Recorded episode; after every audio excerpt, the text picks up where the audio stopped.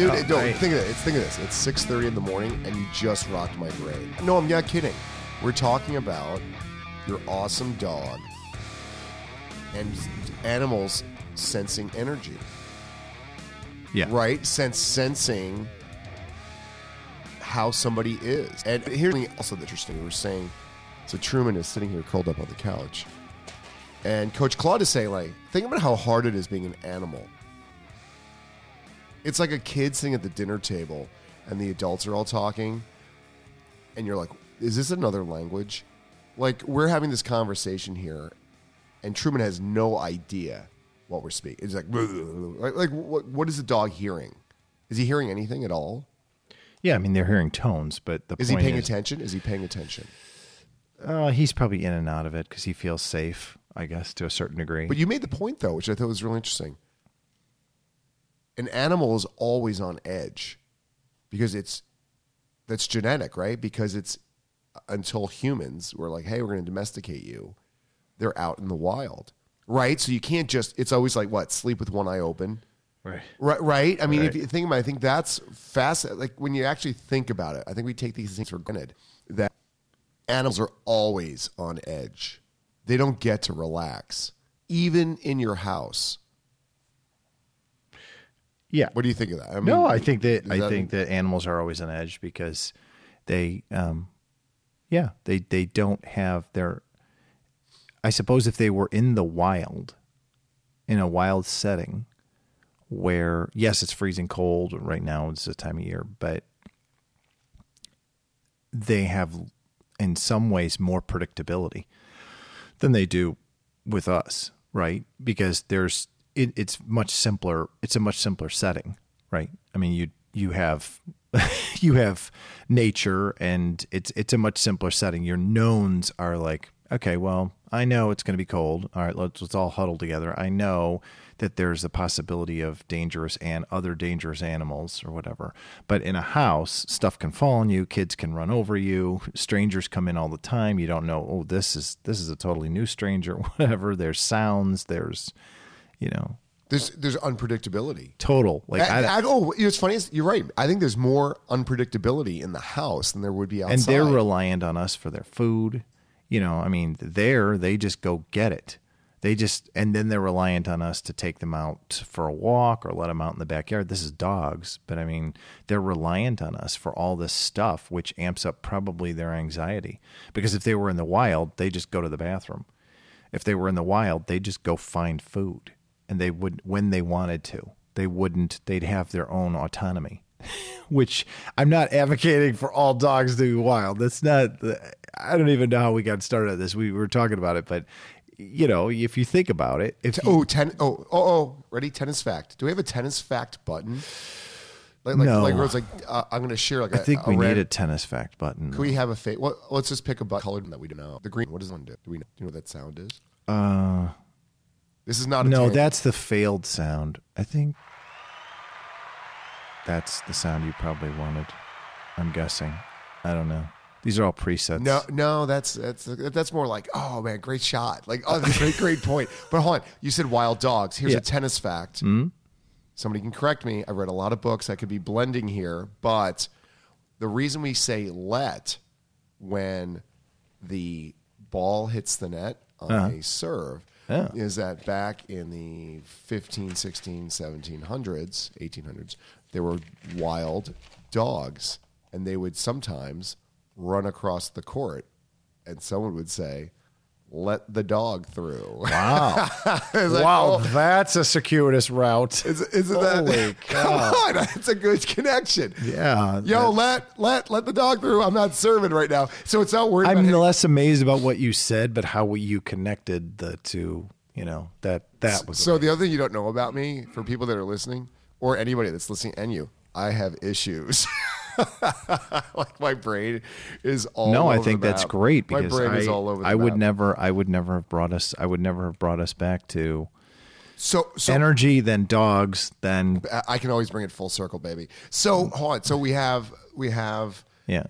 dogs that are always on alert, and that also then will play into the, which is why they can read emotions. They can read energy, and think about how important that is. If well, so can people. We just choose to, yeah. No, right. That's what I was about to say, is that if you can't read your opponent's energy when you're playing tennis, how do you know if you're doing something right or wrong? I mean, well, let me ask you that. I know you're, because there could be this thing where maybe you're losing early on in the first set, but you're really not. Maybe emotionally you're controlling your opponent. I would argue that emotional control over a match is more important than the initial score, because it'll be like a house of cards. You know, I always love watching a match, and I know the announcers are trying to make it exciting for people to stay watching, you know, but they're, oh, what's going on? It seems like she's she's de- she's dropped the first four, four games. There's no way she's coming back. She's got she's been broken twice, and she's you, you know, and she's she she hasn't it's she hasn't held. I mean, it's there's no way she's going to come back. And then all of a sudden, boom! It's six four, and it's over. And the second set, complete loss, and she won six one. Right? And what happened? There and but she looked so nonplussed by it. There was no reaction from the person that won. Right, you get what I'm saying? So there was some other control there and confidence thing that was going on. And I think the failure of tennis is, one, we don't explain these things when people are watching matches, which I wish we would. And I don't think that we spend enough time coaching it, myself included. I wish I had more time to sit down and say, hey, let's really, let's really... flush this out about emotional control of your opponent. But then there's also recognizing your own emotions as you're playing, and uh, the emotions that you're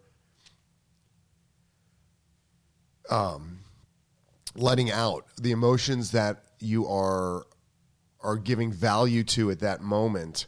Are they helping you or hurting you? And I think we have to, as coaches, help a player figure out, regardless of the type of emotion, is it actually helping you at a competitive level?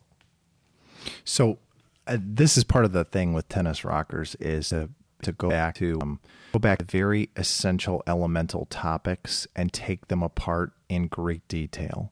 And the reason that that's important is because in today's fast forward life, fast forward internet life, we're too, uh, we don't, we don't take a look at these things, and we just assume we know what we mean by these things. And we don't, and by assuming that, we get a confused message, and then we don't really get what we're supposed to do. And we don't get what we're supposed to do and how these concepts impact what we're supposed to do. Really, it's how these concepts, how these things impact what we're supposed to do. So you can sit there all the time and you say, well, we run a high performance facility, or we do this, and we're focused on the, the unit turn and the, you know, whatever it is. But it's like, listen, you got to dial it back every day to the basics. You know, it's kind of like in the military. Right? The military brings it back to basics all the time, like the core of discipline, right? The core of the, the they break you down, and they break everything down before you're going to operate a missile system or before you're going to, whatever you're going to do. It doesn't really matter. Repair an expensive aircraft if you're a mechanic, right? It doesn't really matter. In the military, you break it down to its basics all the time, all the time. You revisit the basics all the time, man. And people get to the point where they hate the basics, but they also can appreciate what those basics, because you see people all the time who've left the military, and they're like, they're like, yeah, the, the amount of discipline that I got in there when I came in, I couldn't have done, I was not this person. And when I came out, I got this incredible level of discipline, but they're really good at, they're really, really good at taking the basics and make space important and breaking them down and being like, okay, look, this is, y- y- this is important. And they're giving it, and they give it a level of importance. They do that though. So these basics become second nature. So when you're in battle, you don't have to think about it. It's not just second nature. Okay. It's, it's also, before you ever get to the second nature factor, it's really appreciating the depth of that simple, simple thing. That that simple concept, the depth of that simple, like they take a simple concept into depth. So like when if they, you're going to shine your shoes, You're not just going to, oh, well, I shined my shoe. There's like That's a five-step process we're going to go through. There is a right process now. that go, that you go through. There's an appreciation of why a soldier has shined shoes. There is an appreciation of you want straight heels. You don't want crooked heels. If you have crooked heels, you go on, you go on. Just the way you stand will screw things up. But also when you go on a march, your your knees are going to hurt, whatever. There is, it, it it goes back to the, the not, this is so overdone, but the John Wooden thing where the first day of practice, he would look at everybody's shoes and he'd walk from person to person and look at their shoes and their socks. And he would comment on each one of their shoes, the laces, the way they were laced. And you can sit there and say, well, this is d- detail or whatever. But he wanted, and part of it was a, probably a whole bunch of reasons. He wanted to be able to take the emotions and the focus off of what am I going to do next? Or how am I going to, how am I going to compete with this other guy? Or how am I going to, Uh, how am I going to show off or how am I going to whatever? And he broke it down to its basic, like, okay, I want to look at your shoes right now and I want to see how you tied them. Oh, you didn't double knot that. You know, that's going to come undone on the court, right? And the guy's like, I, I thought we were here to practice, man. What are we doing? You know, like it'd be like in the military. I thought we were here to shoot guns, man. Blam, blam. Right. And it's like, no, actually you're going, why did they, why in the military, they make you break down your gun? They make you take apart your, your gun, whatever it is, your gun or your long, your long gun, your rifle.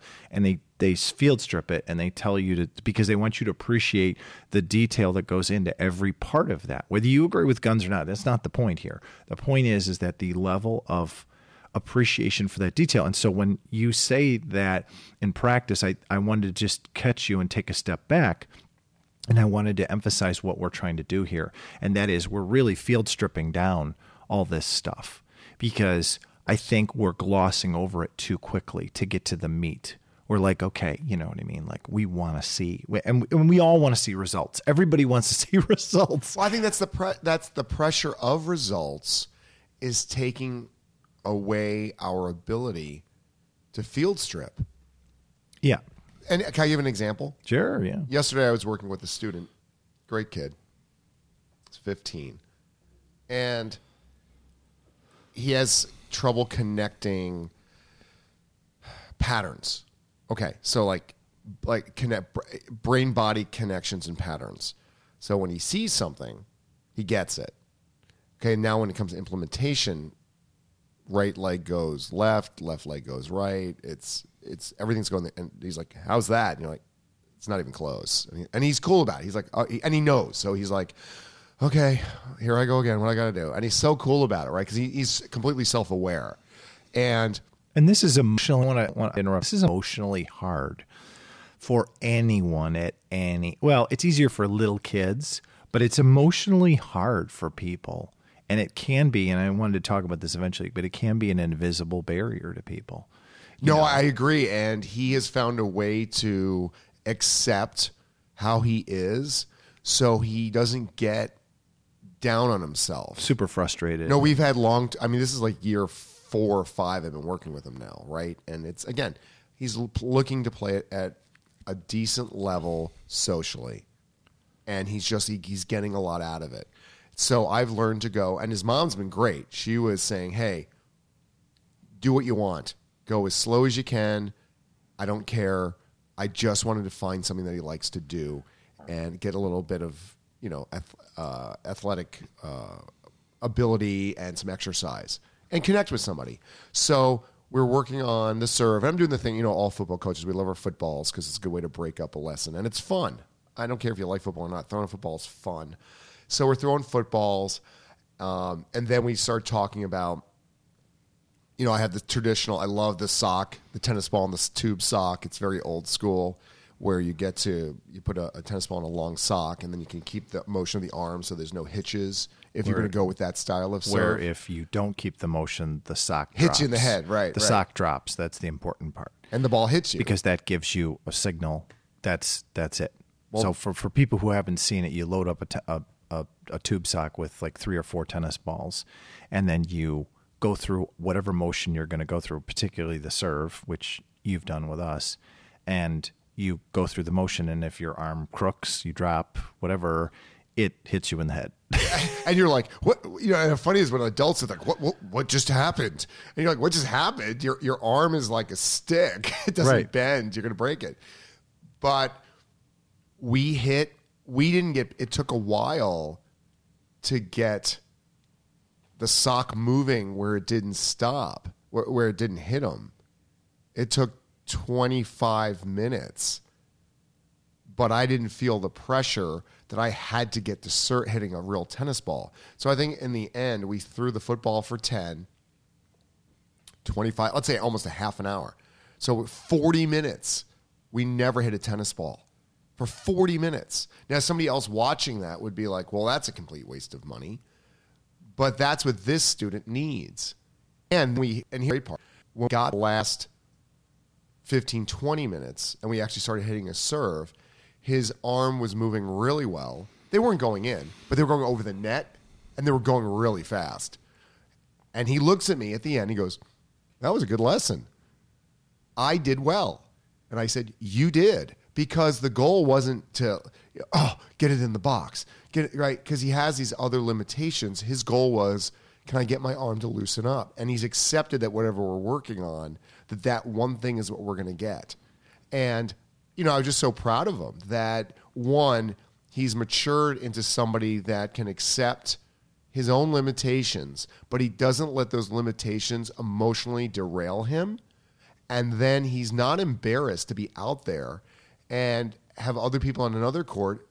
Doesn't even look over. It doesn't even phase him. And, you know, that's that in itself is a superpower. But again, if I felt that pressure to serve a lot of balls, I don't know if he would have left that lesson with that reaction, because I would have been like, okay, well, that's enough. This is getting boring for me. Come on, come on, come on. We're going to hit some tennis balls now. Or this- if you had the parent lurking in your head in the background, oh. because you had, because oh. you had, you had had multiple conversations with them. You had a, had a different conversation starting out with this parent, which was like, I don't really care. Do whatever you want, versus it's not always this overt, like, Uh, no, you just said. Can you hit? No, hit it. Hit it. Hit the, what? The Smarticle button, like the the. I, yeah, that's the one. That's the one. This one. So yes, what happened? They, you, know, you just hit something. This is. This should be another episode. I'm just going to say it, and we can move on. The parent lurking in the head, or the expectation that's lurking in the head for a coach. Coaches, you might be going off right now, and like, oh my gosh, he just hit on something, or you're going to be like, duh. But because I had that conversation, it made me relax. I can do anything with this kid, and it's okay. Well, it gave you the freedom to be a little bit more creative and loose. And but it took away pressure and tension from me. Yeah. And it t- to let me... But it also took away pressure and tension from the kid. Everybody. No, yeah. which is... It was, so it created the optimal learning thing. And there wasn't a timetable. Right. So if you saw the kid five years ago, you'd be like, oh, there's no way. You see him now, you'd be like, wow, he's pretty good. And you're like, yeah, but, and ready? And this is, this is not like this kid's out practicing all the time. This is once a week, sometimes twice off and on. This is just a, a fun thing to do. And now it's changing. Now it's taken this long for, right? But it was interesting. You did say one thing, and then I want to get back to this energy concept, but you did say something here. You said that when you had the initial conversation Um, with the parent, it, you, but you said this loosely, but you said, I, she said, or he said, whoever it was, something to the effect of, I don't care. I just want them. I just want him to find something he likes to do. So there is an agenda there. She wants him to find something he likes to do. And if you take that apart, we field strip that. Clearly there's a lot, there's things he's been introduced to that he just doesn't like to do. There must be. And she does have an agenda because she wants to have him find something that he likes to do. Did you ask her? You probably didn't, but why she, why tennis? Yes. Or she, no, oh. I, I can tell you why. Okay. Uh, her parents both play. Okay. She grew up just hitting. She never played on a tennis team. Right. The dad just likes to hit. So he'd be like, hey, come on out. When she was younger, the mom is plays. So you have the mom, the grandparents that play, she plays, and he had real a real bad experience with coaches and other people in other sports. Okay. And he just doesn't have a lot of like, like I'm I'm like a dog. you throw a ball, I'm like running after it. This kid, you throw a ball, he's like, huh, right? So there was this also thing of like, he's like my dog. Yeah. Yeah, Truman's like, wow. The kids are like, when are we going to get a dog who likes to fetch something? I'm like, not this dog. You know, no. Truman looks at you and is like, wow, you guys should go get that. You dropped, you dropped your ball, human. Seems to me, seems to me that that was a mistake of yours. But interesting. No, no, no, no, no, let me finish. So no, no. So so there is that, and the th- understand when we had the initial conversation, like boys was, are like dogs when you throw the ball. She said.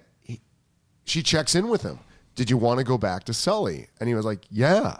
So she always asks, and he can leave at any time.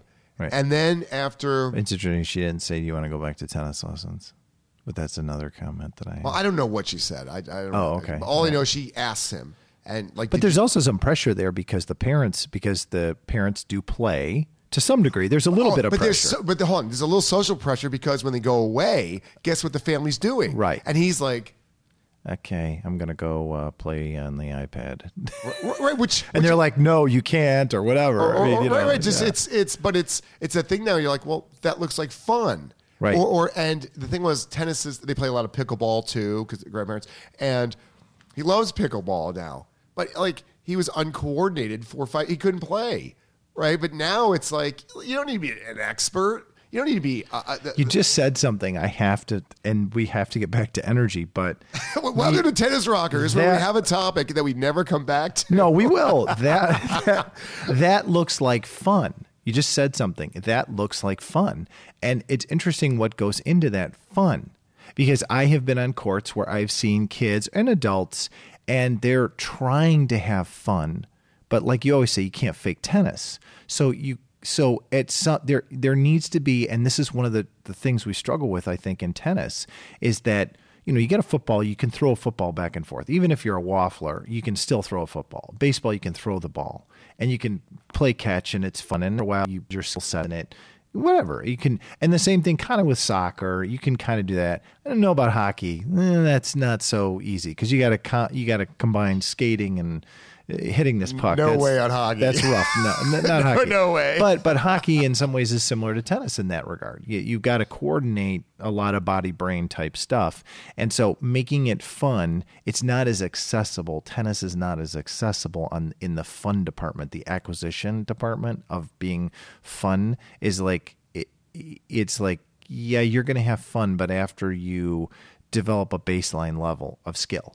Right. Well, think of this: we the parameters of tennis is set up for failure, not success. Because if you step on a soccer field, it's here are the directions: use foot, kick projectile, it rolls, and you've got a giant field. Right.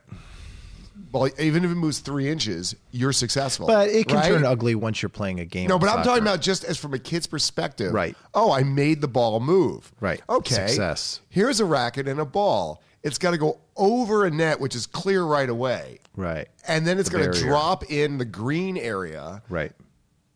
And like you're like, what? And then you're just like, this doesn't make sense. And after like forty tries, it still doesn't happen. So, and then what they did was they said, okay, well, because also what you forgot to add was it's a yellow high compressed ball, right? It's a yellow high compressed ball, v- different than the, than all the other strata of balls we have out there, with the giant foam ball to the red ball, to the orange ball, to the green dot ball, right? Of different levels of compression, which can dramatically slow the ball down. And that's why in tennis, we always Not, not always, but we have over the last fifteen, twenty years started with the spongy red ball and then gone up to the red ball, red and yellow ball, right? And done this. And clearly this is a subtextual message uh, that's being sent, which is it's complicated. I don't even know if it's complicated, but it's not easy. Right? I mean, what's the point? What other sport? I mean, does soccer, basketball, what other sport has five different levels of compression balls? I got a new slogan for tennis. In order to learn it. I got a new slogan for tennis. This is, no, this is going to really kick the reality check in tennis. Here it goes. Ready? Here, here's the, here's the new advertising for tennis. Tennis, welcome to hell. You know what I'm saying? Like, you have a devil holding a By racket. By the way, this is coming from a coach that's been coaching for twenty years. So this is not like some guy who just farts around. He teaches, he teaches a lot of people. And so just so you know, this is not coming from some guy who farts around on a court and is like miserable because he can't get his game down. You know, you get Thank you you got you said you were up all night with cramps a couple of t- uh, sessions ago. Oh my God, it's brutal. Because you're on your feet for some days. You're on your feet teaching lessons for twelve hours a day. Yeah. So it's, it's just to give you an idea, that's what. So, so mom had to give free reign. So there took is away. She took away any like any like. But that's a direct contrast with fun. A lot of tennis families, and fun, right? And fun. Because a lot of tennis families would be like, "No, you don't understand. The parents play, we play, the grandparents play. Oh, we right, want yes. him to play at a certain level, and you need to produce that. That's what we're paying you for, blah, blah, blah, blah." That's not... That's that, that's hard pressure yeah. versus soft pressure. And, right. and if there's hard and pressure... And it's an energy. We can go back to energy. That, there, that, that But that energy, that hard pressure to be successful is not conducive, one, to coaching or teaching. And I'm sure school teachers would agree with me on that. And that hard pressure also doesn't help your kid or anybody right. to, because then you're you're closing out. So it's okay. Here we go. Now I just I just connected the dots here. When you add when you add hard pressure to yourself, the emotions come up, and the emotions crowd the headspace you need to process. And I'm going to take it further. Please. The emotions cause the body to lock up. Okay, so we have a three-tiered thing here. You have, you're going to have a lot of pressure, which is going to have you get anxiety, and you're going to start closing out the thinking space you need to process this welcome to hell sport, and then the body locks up. Yes. It's I, So so what are you what are you going to learn? You're going to learn that you don't like this, that it's a, that it's an uncomfortable situation, and that you don't want to be there. And that doesn't actually have anything to do with the sport or, or what you're doing.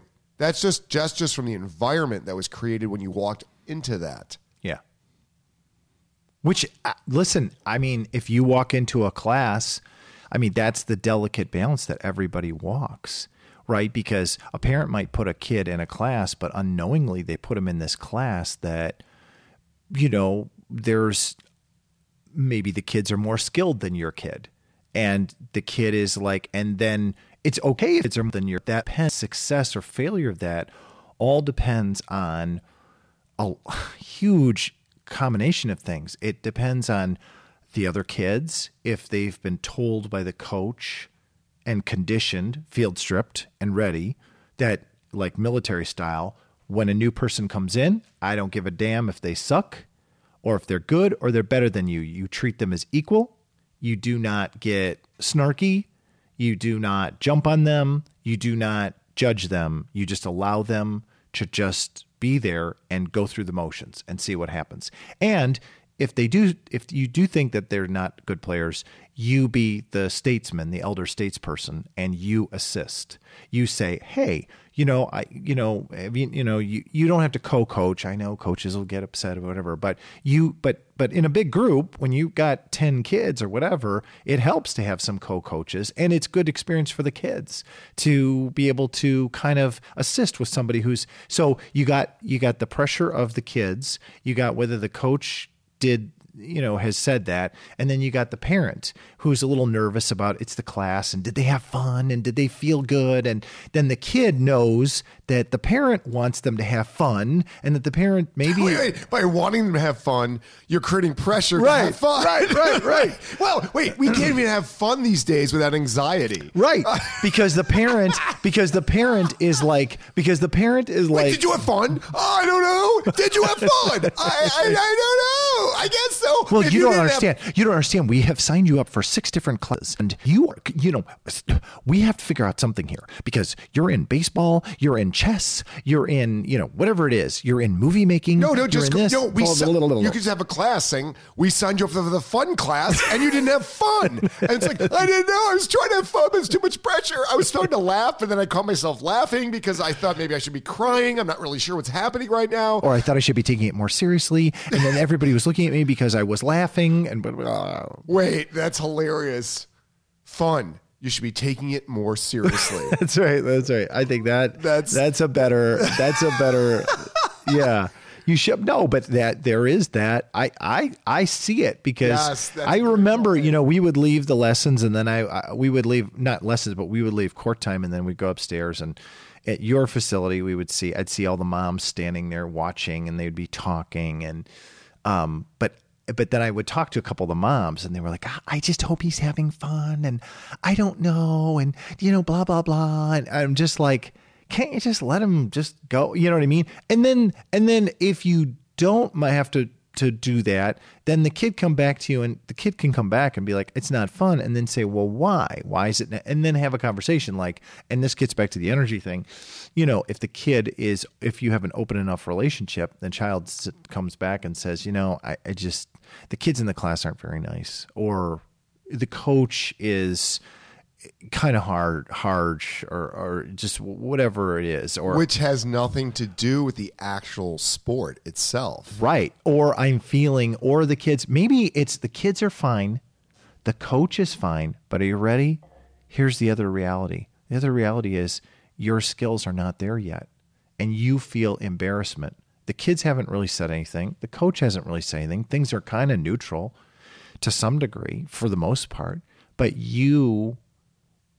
You know, your mom is up there watching, or your dad's up there watching you, or whatever, or you as a kid, you feel this sort of onus that's on you to be able to, and that, and you do, you know, I mean, when you, when you laugh about stuff or you, you know, we have to do that though. And I think that the problem is we've created too much, too linear of a path of fun equals successfully arcing the ball over the net in, you know what I mean? Well, but, but not just that, like fun means you get really good at something very quickly and that's going to be fun, but that is actually not the trajectory of learning at all.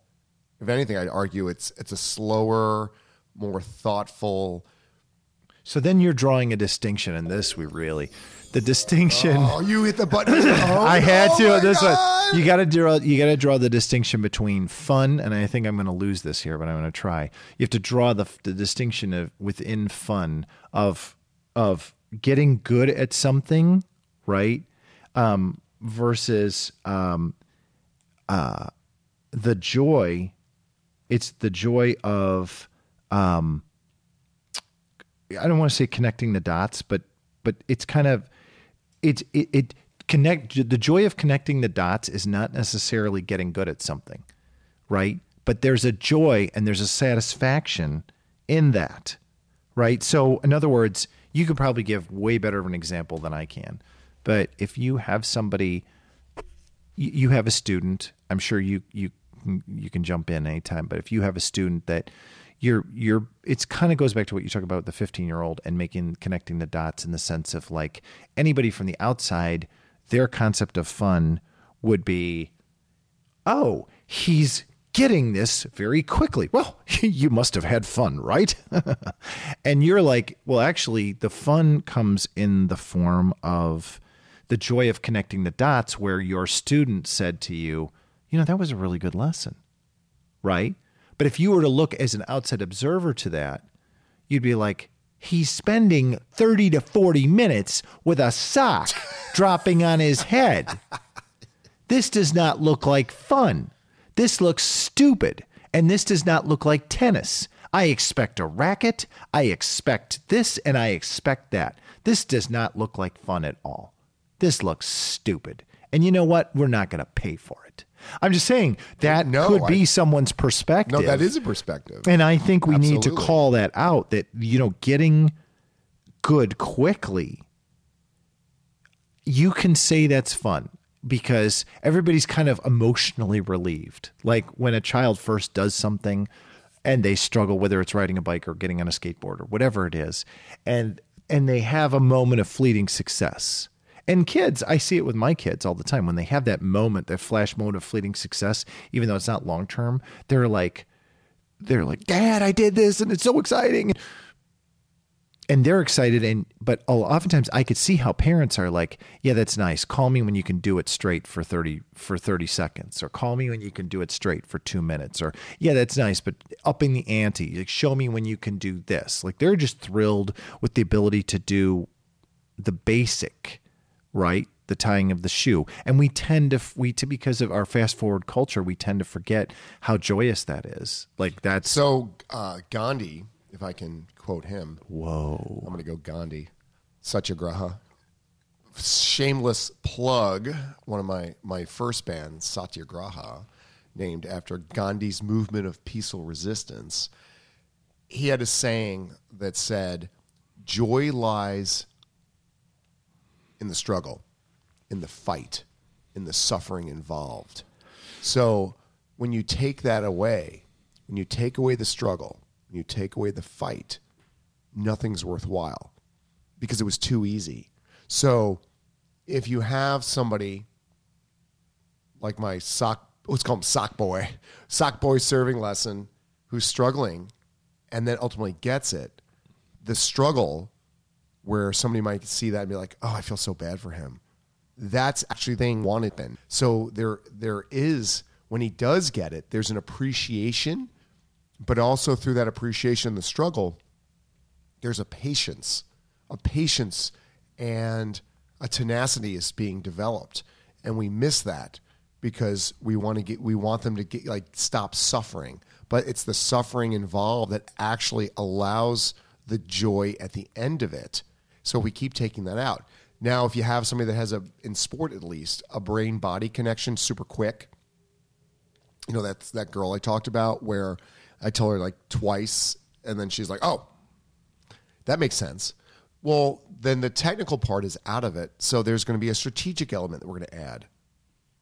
There's always going to be something to add that creates suffering and a fight and a struggle, because if it's not there, that and it's everything's easy, then there's no point in doing it.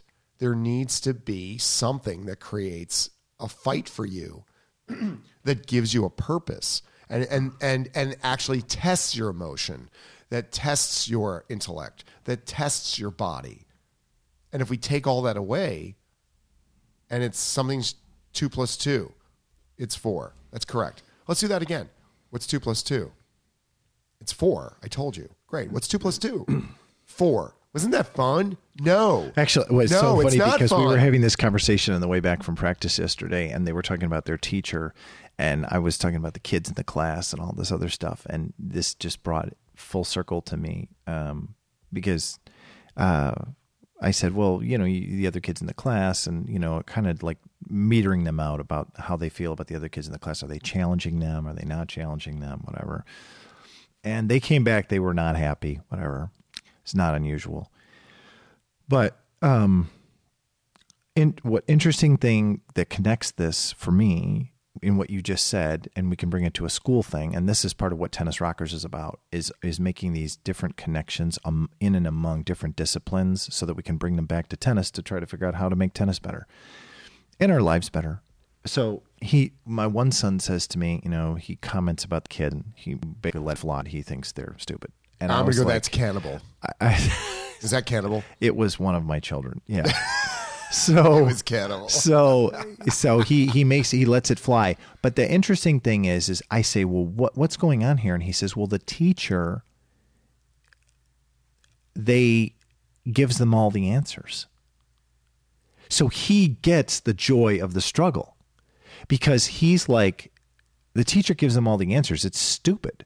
The whole thing is stupid. He said, because he said, after they don't get it a couple of times, the teacher just gives them the answer. Now, part of it is the teacher, it's not her fault. She's got to move on.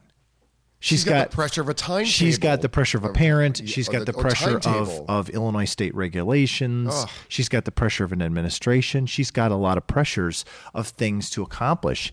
And the hard part is, is nobody wants to hear, we're not there. We have to keep moving forward. And she's only going to give so much of her time, oh, right? Oh, no, no, thank, and nobody wants to hear, listen, you got to work on this at home. No, no, no, but, but hold on. You just, this is, I think it's, it's oxymoronic.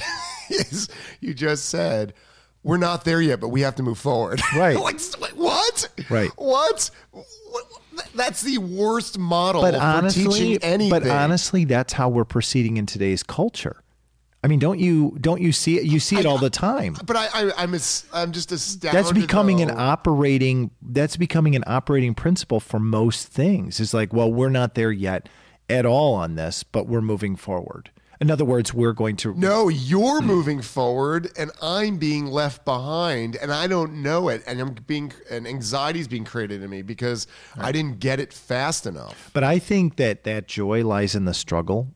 I think that... Um, I think every tennis... I'm going to just say this. I think every tennis facility in the north so of America, so the north of North America. Anyway, no, we're in the north of the United States, and so I...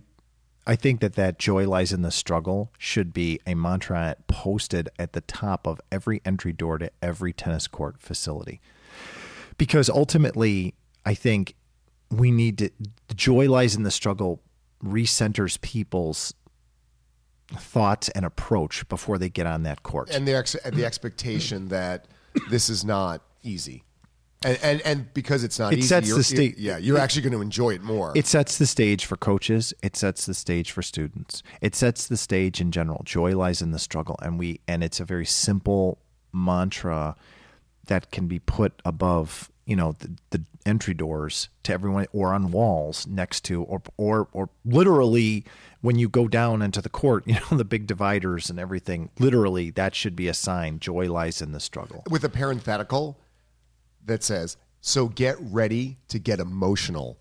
Right. Right. Like that's, that's another one too, right? You can say tennis, get ready to get emotional. Right. Like that's, that's what struggle implies. Well, the minute there's struggle, yeah, there's frustration, there's anxiety. There could be anger. There could be, hmm, like more of an intellectual approach to it. So like, how do you break that down? Right. You want to talk about the emotional, this is how we kick this episode off. You, I think I kind of hijacked a little bit. What did you want to say about the emotional quotient as far as the game and how important it is? You didn't just do it. You didn't just hijack the whole thing. I have to, this is every time we do this, I have to on the fly so I can put together a cohesive episode. I have to on the fly go where we're going, and I have to brainstorm a bunch of questions and then oh. outline how, do, how we're going to carry forward, rather than trying to track us back, because I'm like, well, this is good and we're going this direction, so let's just keep going. No, that's not, we're not going to be able to pull this off in this amount of time. But I wanted to talk about the invisible barriers oh, okay. and the invisible barriers of physical, uh, emotional, and so, mental so the fir- But we're but we're on the emotional right now, and that's an to invisible some degree, barrier. Yeah, we are. So if that's the, so this is how we kicked it off. You just refreshed my well, we brain. started with energy, really. E- energy. Yeah. So if you create an energy that's negative and not conducive to learning, right. that's an invisible barrier. So I would, and going back to what you said, I would say that the problem is, if we try to tie this together, that the energy that we're creating by virtue of a hidden assumption we've all made, which is getting good quickly, is causing the anxieties and impeding our ability to love and want to come back to the sport.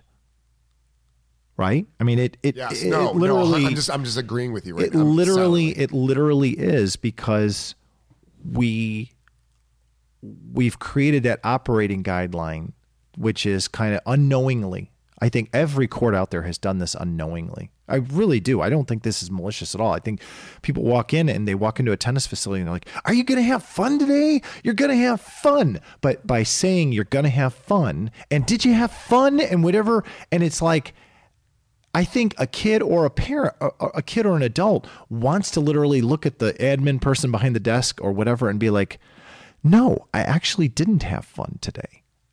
And that's okay. I learned some things. I struggled. It was essy, but, and messy, but I did it. And you know, I think, I think I'm better off for it. I think I got somewhere. Do you know what my rule for fun is? Mm. Or enjoyment? Mm. After you've read something, watched something, done something, right? Two to three days later, you're still thinking about it. If you're not, it was a waste of time. Right. So it has to have some meat on the bone. But the but does that make sense? I, I'm gonna keep. I'm gonna field strip this because okay, okay, it's go. important that getting good quickly. I mean, I want people to really think about that as they listen to this episode. That fun is supposed to equal getting good quickly at something, whatever it is, and that's bad. Every stage, that's bad. The reason it's bad, we we're calling out the reason that it's bad. The reason that it's bad is it creates a whole set of. First of all, it it's completely unrealistic to what you're about to do when you walk onto that court. It's unrealistic. I'm sorry. I don't know any other way to put it. I'm sure people are going to be like, you're crazy. What are you talking about? No, it's it's unrealistic because you're not going to get good quickly at this. It's not, I mean, even for seasoned professionals, when a pro a player who has a, who has a practice partner, they pay a hundred grand a year, or they have a coach, they pay three hundred grand a year or whatever. And they've been playing tennis for twenty years, thirty years, and they're out there. They don't get good quickly. They still have, if it's a new, if it's a new skill, whether you're changing your grip, or you're changing a swing, or your footstep, or your your footwork, or your approach to the ball, or whatever it is, they don't get good quickly. I'm sorry, they don't. And they have their highly experienced people who are used to working under pressure, right? And they don't get good quickly. So how is it you think that you're going to get somebody who's just an average Joe, who doesn't practice a lot or at all, who doesn't have all these years and years and years under their belt of struggle and of trial by fire and sharpening their sword and gnawing on the bone? They don't have that, but they're going to get good quickly at it. I mean, that's a massive failing. That's a massive failing.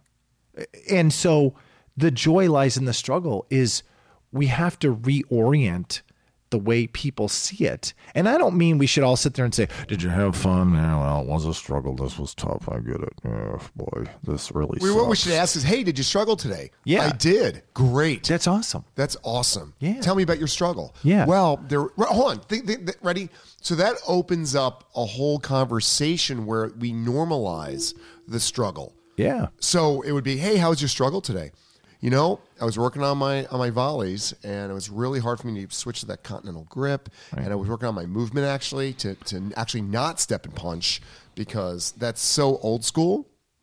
And let's flip it. Let's right? While like, we're on this, while we're riding this wave, let's flip the conversation and go to the other side, which is where we are today. Hey, did you have fun? I did. Did you have fun? No, and the person has over. to lie. The person lies and comes up and says, no, I didn't have, they lie and they go, yeah, yeah, I had a lot of fun. And then they walk away going, this freaking yeah, but, sucks. But hold on, this but, is struggle but, or whatever. I'm struggling. Hold on. Or they say, did you have fun? And the person says, and, and this happens too. The person comes up and goes, not really. I mean, this was really tough. And the person behind the desk is uncomfortable by that, or whoever it is, the friend, somebody in the locker room, they're uncomfortable by that. And they go, uh, uh, yeah, well, you know, buddy, it'll get, and then they pave over it. Well, you know, buddy, it'll get better. Yeah, just hang in there. It'll get better. I'll give you one hundred ten percent. Whatever. My point is, is that look at, flip it. Look at the, look at the stuff you're up against. If you were to try to see it, that's why this is so insidious. And you do have to reorient people's visions of how was your struggle today? Because the thing is, is look at the flip side of the way that it's perceived and reacted to by other people. And then you start to think to yourself, God, maybe there's something wrong with me. Maybe I am a little too negative here. Maybe I'm a little whatever. No, but it was a struggle. You went through this struggle and that was hard, but, but that's okay. But the, but the two questions ask for different answers. If you ask somebody, did you have fun? And they feel the pressure to answer yes, the conversation is over. Hey, did you have fun?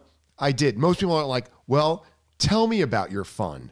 Right. Because that applies. Oh, it's it just was, a pro forma thing to ask. But, but, right. It's like, how how's your day? That's going pretty well. Versus, how you doing? Pretty crappy, actually. You want to hear about it? Uh, not really. I don't have the time to hear about your crappy day. Don't how.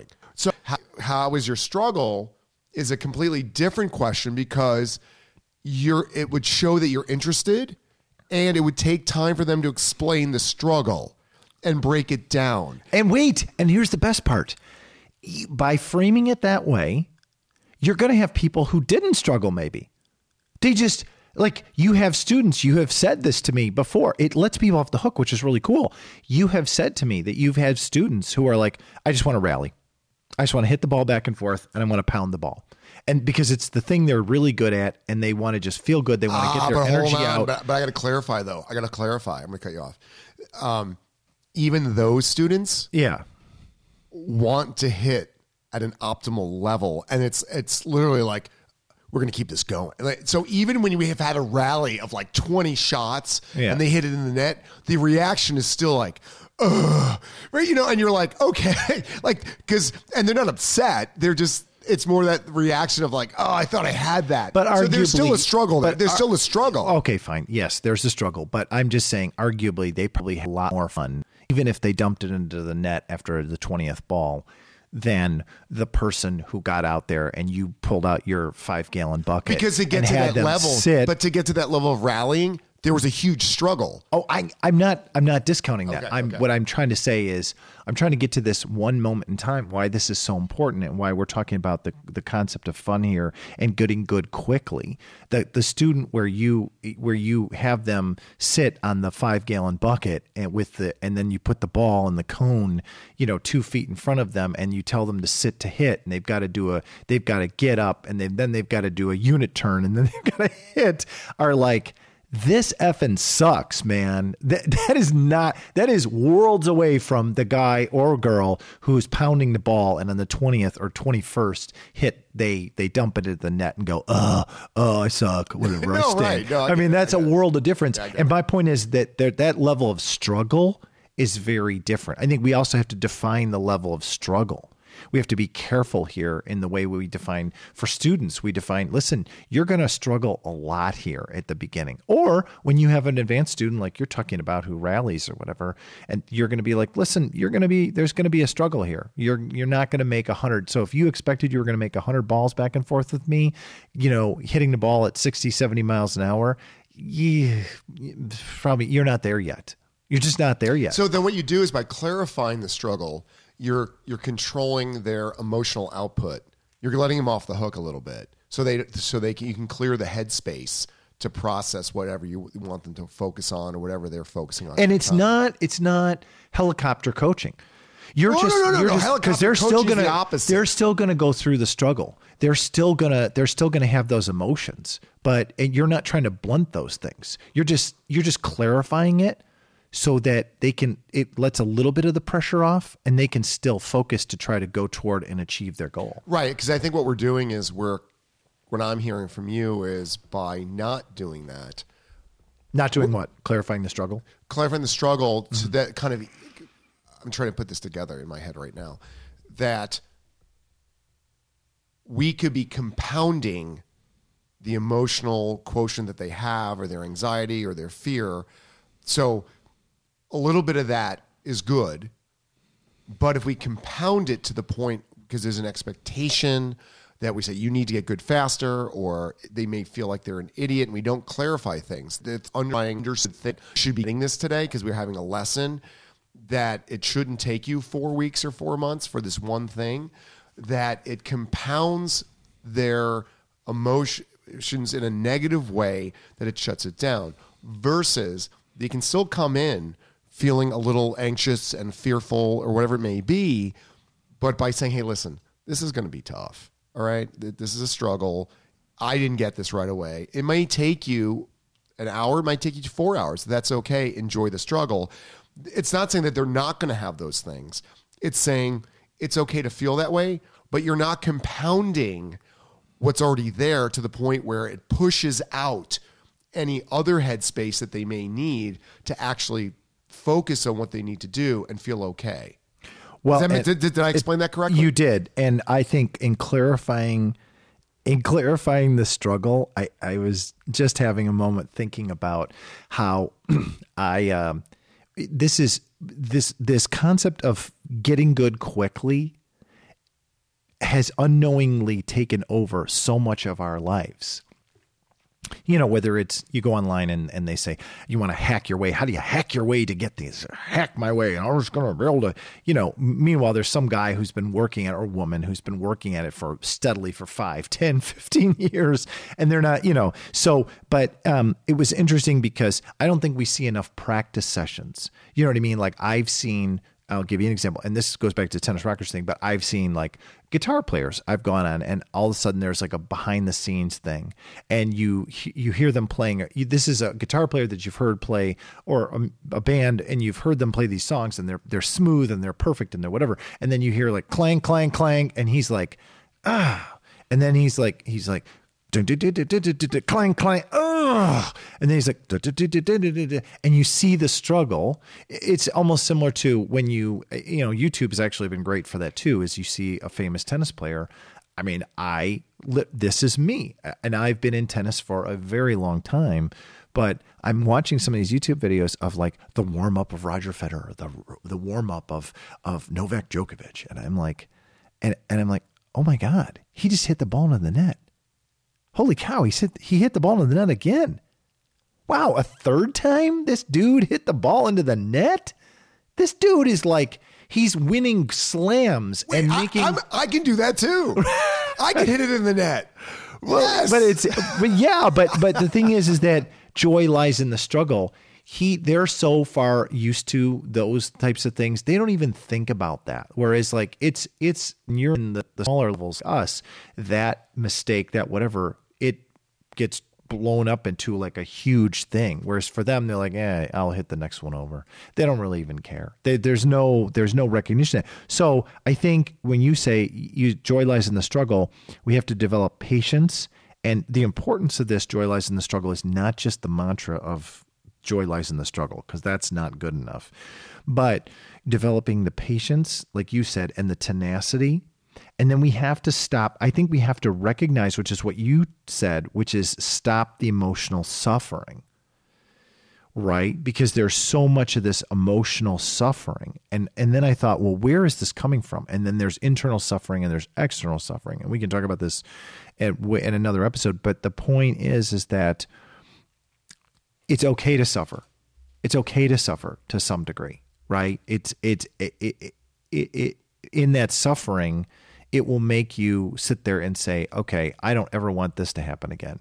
So what do I do to not have this happen again? I have to go practice. I so if to- someone's coming in with internal suffering, or, and you can see that they're hard, let's just say they're hard on themselves. Right. Here's good. Here's one. You know, someone's hard on themselves when they, they're paying a coach to teach them, and they apologize for hitting it in the net or hitting it out. Right there, you're like, okay, hard on themselves, type A personality. They they need to. They're a perfectionist. So, for me, I can't apply external suffering pressure because that's going to compound that, which is going to make it even worse. And their expectation of fun, getting good quickly, is like on a. On a scale of one to ten, it's like on a hundred. But but but it's not even getting good quickly. Ready?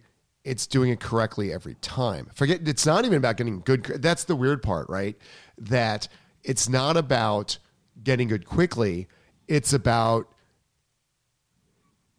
I I need to do this perfectly all the time. Yet I'm not giving myself the space for. But they understand that it takes a long. That's the weird the weird thing. I'm trying to. I know this is all like disjointed. People are like, can you just speak? I'm working on it right now. Speaking. They don't want to make a mistake, but they're in a lesson to fix their mistakes. What does that do to you emotionally? What kind of suffering that is? So you understand. There's an awareness that yes, I know that this will take a long time, but because I'm a perfectionist and I'm embarrassed or whatever happens every time I make a mistake, I'm apologizing to the coach who's supposed to be teaching me the thing that I can't do right now. So then why are you apologizing? So think about like what that does to the armor. Every chink in the, every time that person internally hits it in the net or makes a mistake and like, I'm sorry, I'm sorry. I'm like, please stop apologizing. There is nothing to apologize about. And I will hit just as many in the net sometimes, seven an off day. And they'll say, oh man, I played so poorly. I go, I hit just as many in the net. And like, no, you didn't. There's a complete disconnect. They're not paying attention to anything on the other side either. They're, they're not seeing the coach make the mistake. So if we can't recognize that as educators, and then we compound that by, no, that's wrong. No, that's wrong. So now they're saying, I'm sorry. I've got to make this work. I've got to be good. You've got to be good for the coach? No. But I have to, so there's two things I think I want to just mention here. One is that then you put it in a group setting. Oh, yeah. And you take those perfectionists that are in the group setting that have this perceived thing, and then it gets amped up because they, whether people are doing it or not, they're looking around at other people in the group for affirmation or judgment, and they're sensing that judgment, and then it just, they're in hell.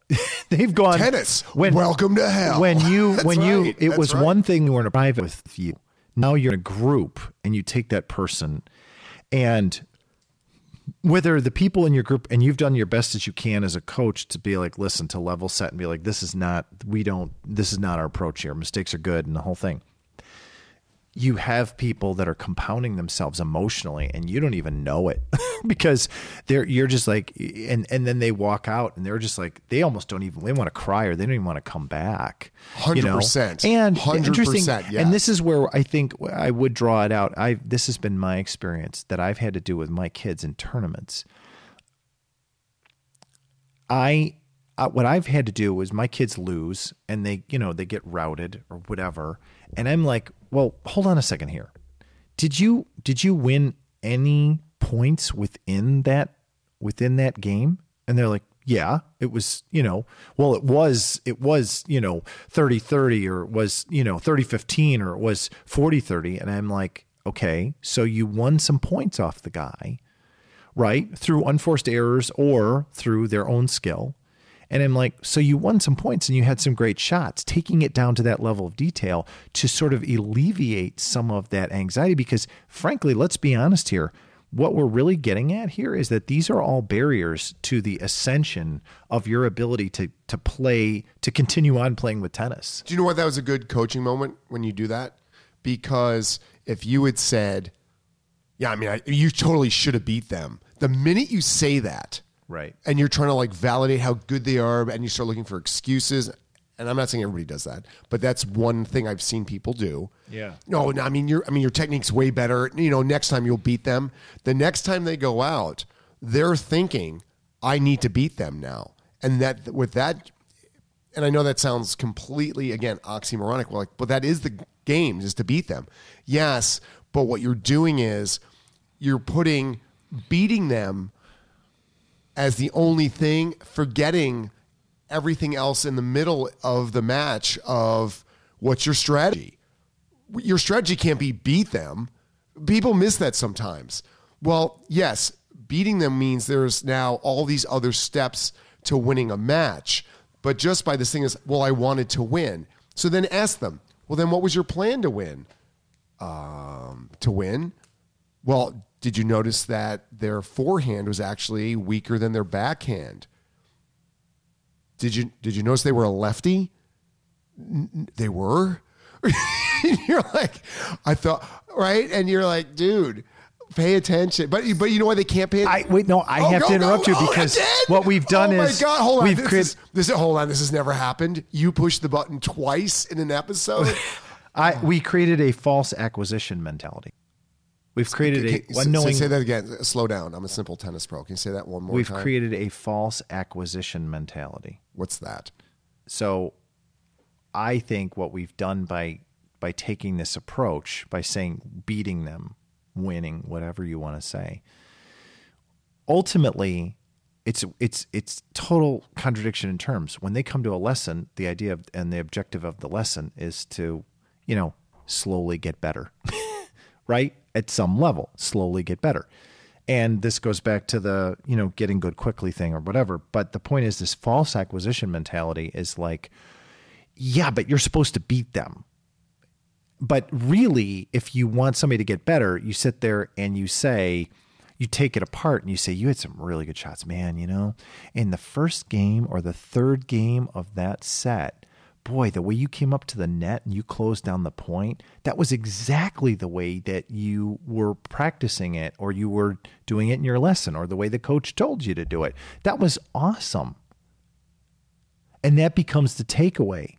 And that's how you acquire your skills by being better. But if you always bring your, if you bring your acquisition mentality back to X's and O's and wins and losses, and, you know, you should have done this or you shouldn't have done that or whatever it is, we've created a false acquisition mentality. And then people are unknowingly ascending in the sport based on false premises that you, in other words, the way you ascend in the sport is by making all these mistakes, by seeing that there's a struggle, by doing all the struggling and the hard work of just doing it. And then, and then you will slowly start to get better. And does it mean you're going to be one of these famous tennis players right away? No. And does it ever? Maybe not. But the point is that you've created an acquisition mentality. You know what this reminds me of? Right. And so you're, you're, you're a business guy also.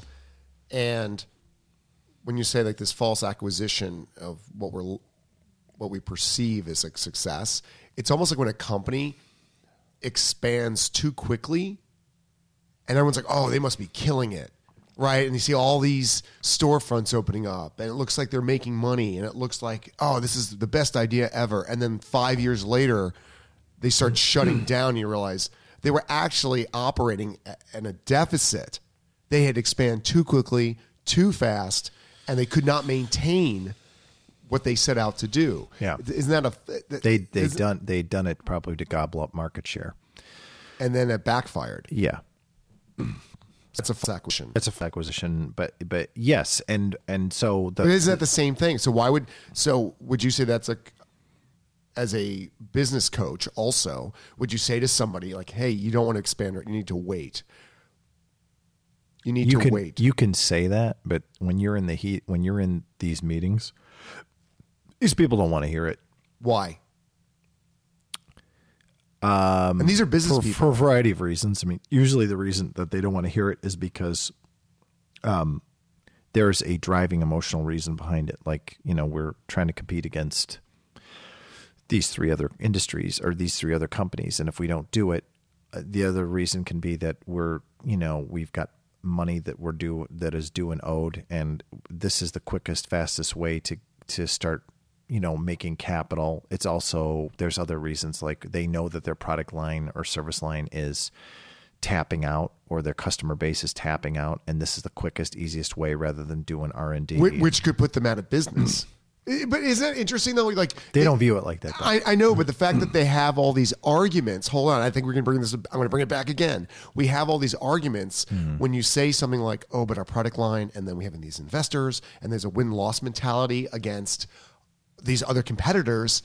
That's the same thing a parent would say about their kid and, and learning. Well, there's these other players. They go through all these other emotional reasons of why. And you're saying to a, to biz educated people that are own and run a business, this is this is not this is going to backfire, and they're still going down that emotional route. And you're saying, listen, this is going to be a struggle. We're going to work you through this, but but if you go down here, and then initially it seems like it's working, and then all of a sudden, three, four, five years later, the storefronts start closing. You're filing for bankruptcy, whatever it may be. Isn't yeah. that the exact same thing that we're we're trying to teach, that we're coaching or teaching our kids of, well, there's all these reasons why you got to do this. Blah, blah, blah, blah. And you're like, just wait. Let's have a slower plan. Let's have a flexible business plan that allows us to adapt to the market, that allows us to adapt to our competition, but also with the resources that you have. I think you're out-resourcing yourself, so we're going to slow down. Your expectations based on your own personal resources are way out of balance here. And I think that's a good way to put that. Your mental, physical, and time resources for a student learning do not match the coaches, the parents, or the students' expectations. They all have to meet up. And if we if they don't, it's going to create unfun. It's going to create the wrong kind of struggle, because there won't be a struggle. There'll be an internal and external emotional forces that shut down any fun, fuggle, We need a fuggle. Fun and struggle. We need to fuggle some more. If we shut down the fuggle, don't forget to fuggle. It sounds really bad. Hey, you fuggling? Dude, I so just fuggled today. Im- implicit in so implicit in the st- in the struggle though. This is really interesting.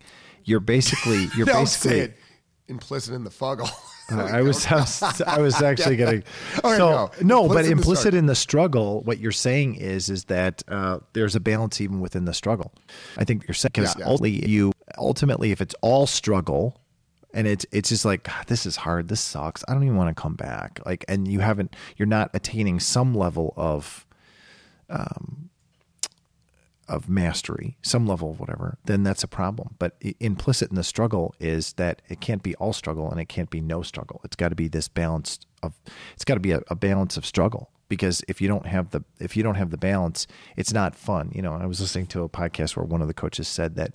On a scale of one to ten, they every lesson they try to have the students be at a six, so they're not at a one, two, three, four, five of like, eh, I didn't really, it really wasn't that experience, and it and they don't want it to be an eight, nine, ten where it was too easy. It's almost like between too hard and too easy. So that's a highly engaged coach that's monitor, monitoring the mental, the, the brain and body, yeah, our brain body connection.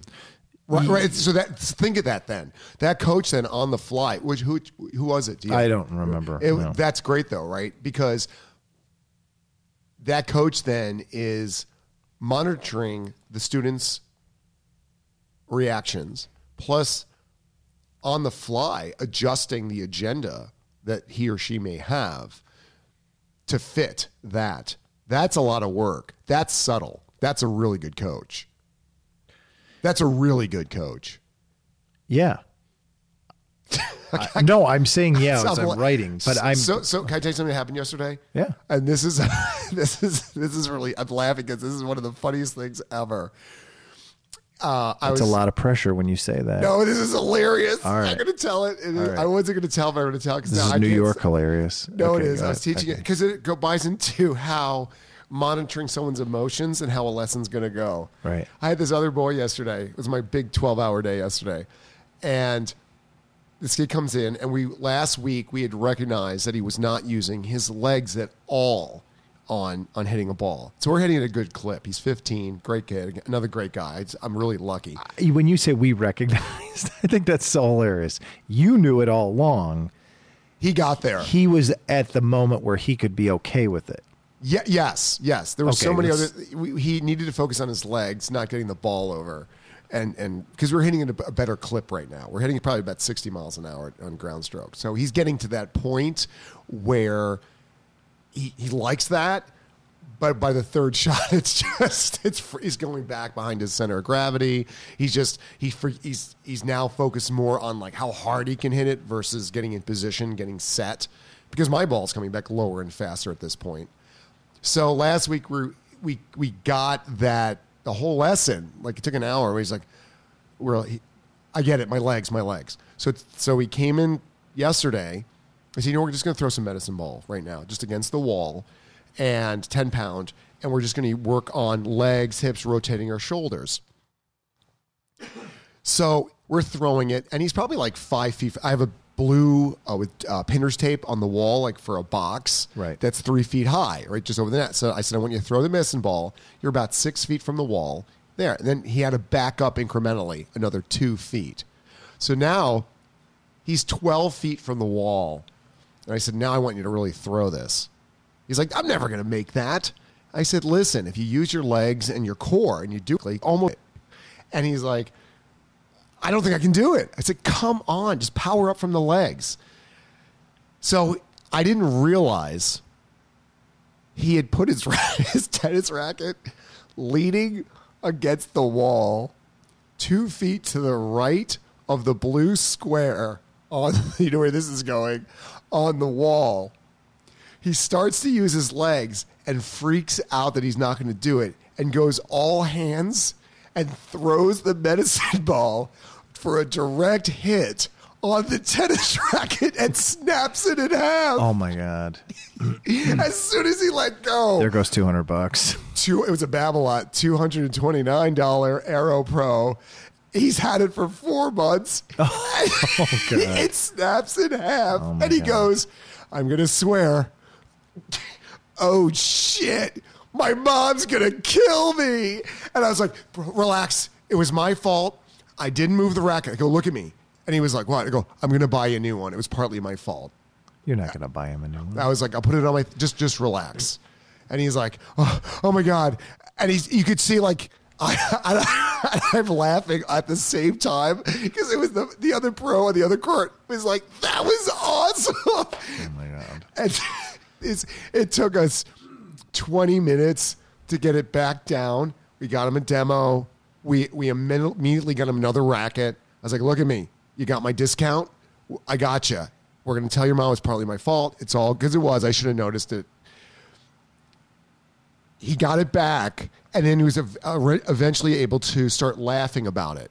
And I would say, like, for me, at that age, Fran Sullivan, I, I just would have been like, I gotta, I gotta go hide. Like, there's no way I could have gone on with the lesson. There was no way I was equipped at that age with my mom the way she was, and she was great. I love my mom.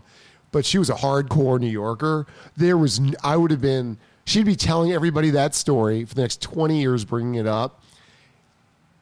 He totally got the wheels back on.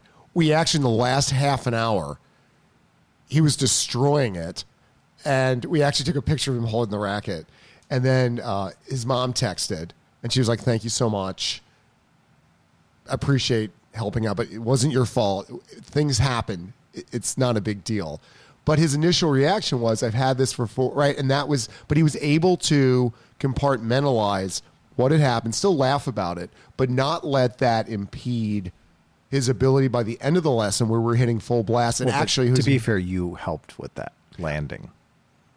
Yeah. Well, yeah. If you had just, if you had just done what some people might have done, which is to be like, holy crap. Wow. I'm really sorry. Geez. Well, um, let's keep going here. Most people that would not, I mean, you, you, even if you try to keep going at that point, you did your best to right him. That's what you did. And you, you rescued the lesson. I was watching his emotions and the panic and the fear of getting in trouble and understanding that they don't have a lot of money and that this was a gift that he got, that he's had a respect for the racket, his mom, the game, and all of that tied into being a fifteen-year-old going through puberty. I mean, I, I mean, I in right. for a second had to do a. It was like my reaction also was, oh sure, at the same time, but then I couldn't stop laughing, and then when I turned and saw the pan, like the blood drained out of his face, I was like, look at me, it's gonna be fine.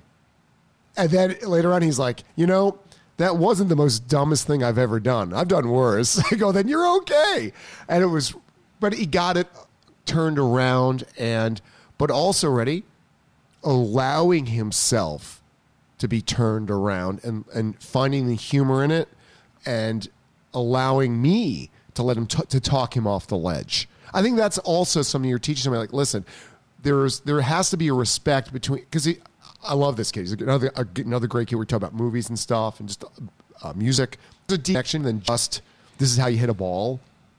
So I think there was an element of trust. There's an element of trust between us, just like there's an element of trust between you and your kids. Like you, you've successfully balanced coaching, being a dad, and not screwing that up, which is really hard.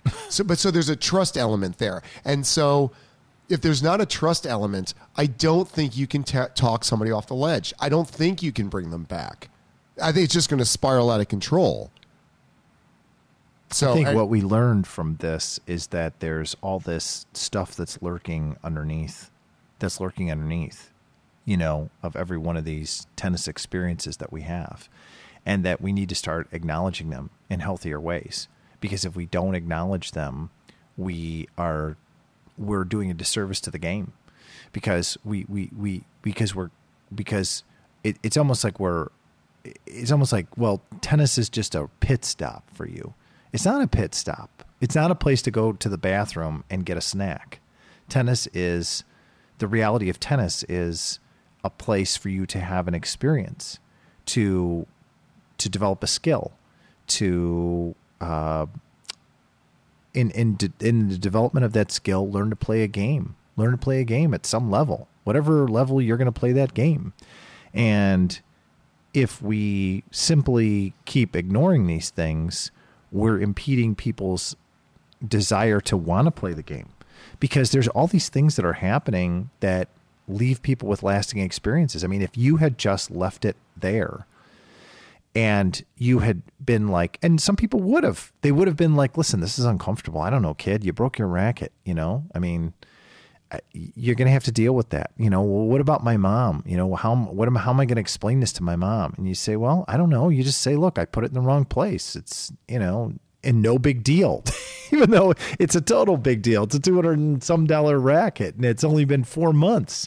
And um, so I think if we, if we have to start acknowledging these things, because if we don't acknowledge these things, um, we're impeding people's love of the game and their ability to want to come back and play. Like, that kid could literally be, and I'm not trying to drop ties, that kid really be, didn't the way you handled it and everything. And you did that out of the goodness of your heart. You didn't do that because you wanted him to come back to lessons. You just did it out of the goodness of your heart. That kid could have easily have been like, if he was a super perfectionist, or his mom was really hard on him, or there's a whole bunch of outside emotional independent variables, that could have basically ended his whole tennis thing. He could have been like, nah, I, I, I, I'm, I'm, you know, I'm a loser, or, you know, I'm a, uh, I just, I, I'm klutzy and I just shouldn't be playing this sport. Or, you know, he could have self-judged. He could have put himself in a box. He could have whatever. And that would have been the end of it. I broke a two hundred thirty dollars racket and my mom is oh, upset I with mean, me, and I can't come back to lessons again. And she said, the only way I'm going to come back to lessons is if I first buy the racket back, and, or whatever. There could have been a million ways it could have gone, but you helped facilitate that too, with the way that you handled it, um, by your recognition and your sensitivity to the situation, you know, of um, you took stock of the whole situation, the sensitivity of it. But what I'm getting at here is that, make no mistake, all this stuff is lurking underneath, and you were, you were being, you were able to recognize this stuff, and you were able to work with this stuff. And I think the more we can do it as coaches and facilities, the better chance we have of making the sport not just accessible, but making the sport long-term a sport that people want to come back to, because that was a huge moment. That was a huge moment for that, that young guy. And, you know, well, but that just goes back to what we talked about earlier. We need to wrap this up, but confused messaging. You know, we yeah. talked about dogs and being in a house and all these weird things that are actually antithetical to how they should be in the wild. Even if they're domesticated, they're, they're in there. Right. Yeah. So as coaches and as parents, or as, as educators, kids are like dogs, right? Or, or not even, or if an adult comes into a, to a facility that's never played tennis before, we have to make sure that the messaging is not convoluted. Are we giving confused messaging? Joy lies in the struggle, right? That's, we need to clarify that, because that's what's going to help the emotional invisible barrier. Because the fact is, is that when you're out there playing, whether you're playing by yourself, you're playing with a practice partner, you're playing in a, in a, in a one-on-one lesson, or you're playing in a group, you're going to struggle. And if you, if we come at it from that perspective of, you're going to struggle, how was your struggle today? And we really have that open and honest conversation, I think people are going to be a lot happier about coming back to the sport, because they're going to be like, yeah, you know, it was a struggle, but I overcame this today. I overcame this one little facet of it. Or, you know what, it was a struggle. I didn't, I didn't have my best day here, or whatever it is. But by, by, by coming at it from that emotional approach, I think, you know, you're, you're gonna, you're gonna have, you're gonna have a draw, a bigger draw to the sport, and you're gonna have long, more longevity than we already have. And we have longevity in people that can play into their seventies and eighties. But what I'm saying is, is that a joy, you know, and, and just what you said. You might be struggling, I'll be fuggling, dude, dude. You just rock my brain, and you rock my body. That's all for Tennis Rockers.